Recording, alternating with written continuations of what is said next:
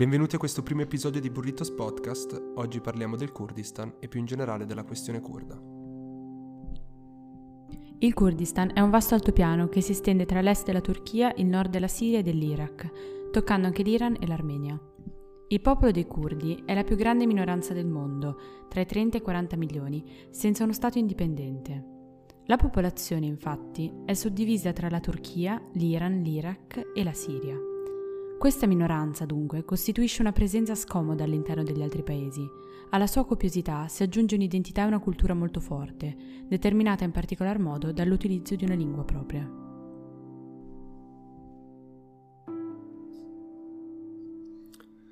Come molte delle altre problematiche che ancora affliggono il Medio Oriente, la questione kurda risale alla caduta dell'impero ottomano, un'entità statale estesa che teneva insieme popolazioni, ideologie e religioni diverse.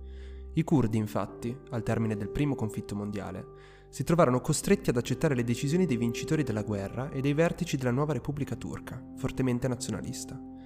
Con il Trattato di Losanna del 1923 vengono cancellate tutte le speranze del popolo curdo, che non solo viene diviso dai nuovi confini tracciati, ma vede eliminarsi ogni concessione territoriale. Oggi le due sole zone che godono di una forma di autonomia sono in Iraq e in Siria, il Kurdistan iracheno e il Rojava, un'area nel nord della Siria, simbolo delle aspirazioni sociali e dell'indipendenza del popolo curdo. Ma procediamo con ordine, tenendo a mente il fatto che le seguenti questioni hanno luogo in una regione del mondo estremamente complicata, non solo per le diversità etnico-religiose della popolazione, ma anche per la presenza dello Stato islamico, contro il quale i curdi si sono rivelati un forte alleato per l'Occidente.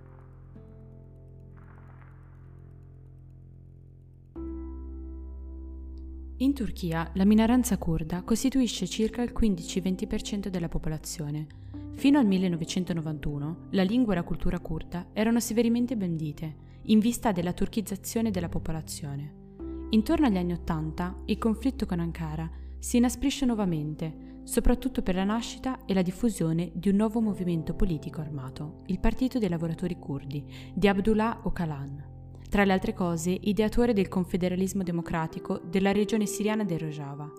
Raggiunta una trega nel 2013, nel 2015 viene rotta dallo stesso Partito dei Lavoratori.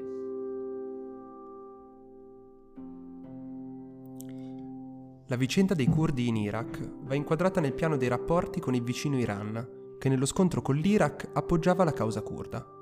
Dopo la cacciata dello Shah, tuttavia, viene meno il sostegno dell'Iran e per i curdi iracheni comincia la diaspora. In particolare, dopo la guerra tra Iraq e Iran, i curdi sono accusati di aver sostenuto Teheran e vengono repressi da Saddam Hussein, con episodi di violenza, utilizzo di armi chimiche e uccisioni indiscriminate di civili. Dopo la prima guerra del Golfo, nel 1991, avviene un esodo, 2 milioni di profughi curdi, che scappano dall'Iraq. Soltanto dopo la caduta del regime si registra una spinta per l'autonomia. L'Iraq riconosce la regione come federale autonoma, tanto da inserirla nella Costituzione irachena.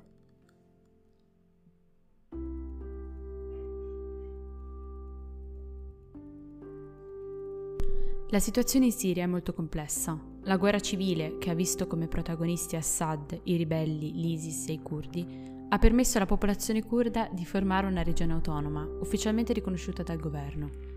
Questo è stato reso possibile anche grazie all'aiuto delle milizie kurde contro l'avanzata dello Stato islamico. Attualmente la regione è abitata principalmente da curdi che nel 2014 hanno firmato la Carta del contratto sociale del Rojava, nel tentativo di trasformare le idee di Abdullah Öcalan da teoria a realtà politica. È infatti impossibile parlare della situazione sociopolitica del Rojava senza parlare di Abdullah Öcalan, ovvero il fondatore del Movimento per una società democratica del 1978, nato dalla rivisitazione degli ideali del Partito dei lavoratori curdo. In prigione, Öcalan elabora la teoria del confederalismo democratico, un governo popolare senza Stato come alternativa al capitalismo moderno.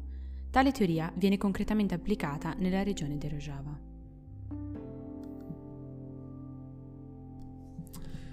La nuova forma di organizzazione del vivere civile è basata sui principi di una nazione egualitaria, un'industria ecologica e di un'economia socialista, enfatizzando le diversità etniche e religiose in vista di una realtà in cui ogni cosa è portata avanti in aperta collaborazione. La società è suddivisa in comuni. Assemblee composte da 100-150 famiglie che costituiscono un corpo di democrazia diretta attraverso il quale il vicinato prende le decisioni su tutti gli ambiti della vita, in modo tale che il potere sia decentralizzato e nessuno domini sugli altri. Ogni comune è rappresentata da un uomo e una donna che operano insieme ed è composta da sei diversi comitati, difesa e sicurezza, ovvero corpi di autodifesa composti da cittadini eletti i cui compiti possono essere revocati in ogni momento, salute, pace e consenso, in cui si cercano di risolvere diversi problemi del vicinato, economia, educazione, giovani e donne. Il fulcro delle teorie di Ocalan è in aperta opposizione all'individualismo, che posto alla base della società capitalistica ha danneggiato la salute psicologica dell'uomo. L'intero scopo dell'idea di comune è quella di creare una realtà in cui l'idea di uomo come singolo viene superata per ricostruire la società su valori comuni di libertà, giustizia, democrazia e uguaglianza, coinvolgendo tutti i livelli della popolazione ed esaltando le diversità che la compongono. Abdullah Öcalan afferma che il cittadino di una nazione democratica, oltre ad essere libero, deve inevitabilmente essere anche sociale. La concezione moderna di uomo libero, caratteristica dell'ideologia liberale, nasconde la realtà L'uomo è uno schiavo del salario che ha come unico scopo quello di massimizzare il profitto. La vita dell'individuo è diventata dipendente dallo Stato e soccombe al sistema salariato che tiene, controlla e guida l'uomo come un cane al suo collare.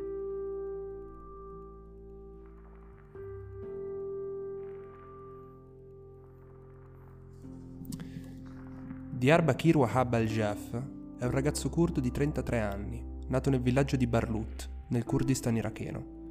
Pochi mesi dopo la sua nascita, Diyar e la sua famiglia sono stati costretti a fuggire da Barlut, poiché il villaggio è stato raso al suolo dal dittatore Saddam Hussein. Tutti i villaggi in quell'area furono distrutti e molti curdi vennero seppelliti vivi in quello che venne chiamato il genocidio di Anfal, dove si stima che tra le 50.000 e le 182.000 persone persero la vita. La vita di Diyar è stata segnata dalla guerra. Poco dopo l'operazione di Anfal avvenne il genocidio di Al-Abja, dove 5.000 curdi vennero uccisi da un gas chimico. La popolazione in Iraq ha assistito anche alla guerra contro l'Iran, alle due guerre del Golfo e alle guerre contro i terroristi dello Stato islamico. Nonostante possa sembrare che in queste regioni la guerra sia tangibile, una minaccia costante che segna la vita di tutti i giorni, dopo la fine dei conflitti con lo Stato islamico, la situazione è più tranquilla e sicura. Abbiamo chiesto a Diyar che idee avesse riguardo al futuro del Kurdistan, un paese in cui la fiducia per la politica e le istituzioni è molto bassa ed è sprovvisto di un leader che potrebbe eventualmente guidare un'unificazione. Nonostante ciò, le relazioni tra le varie regioni sono molto buone, in particolare tra le città del confine. Non resta che domandarsi a quanti altri ostacoli e difficoltà andrà incontro la popolazione kurda prima di vedersi finalmente riconosciuta la propria indipendenza.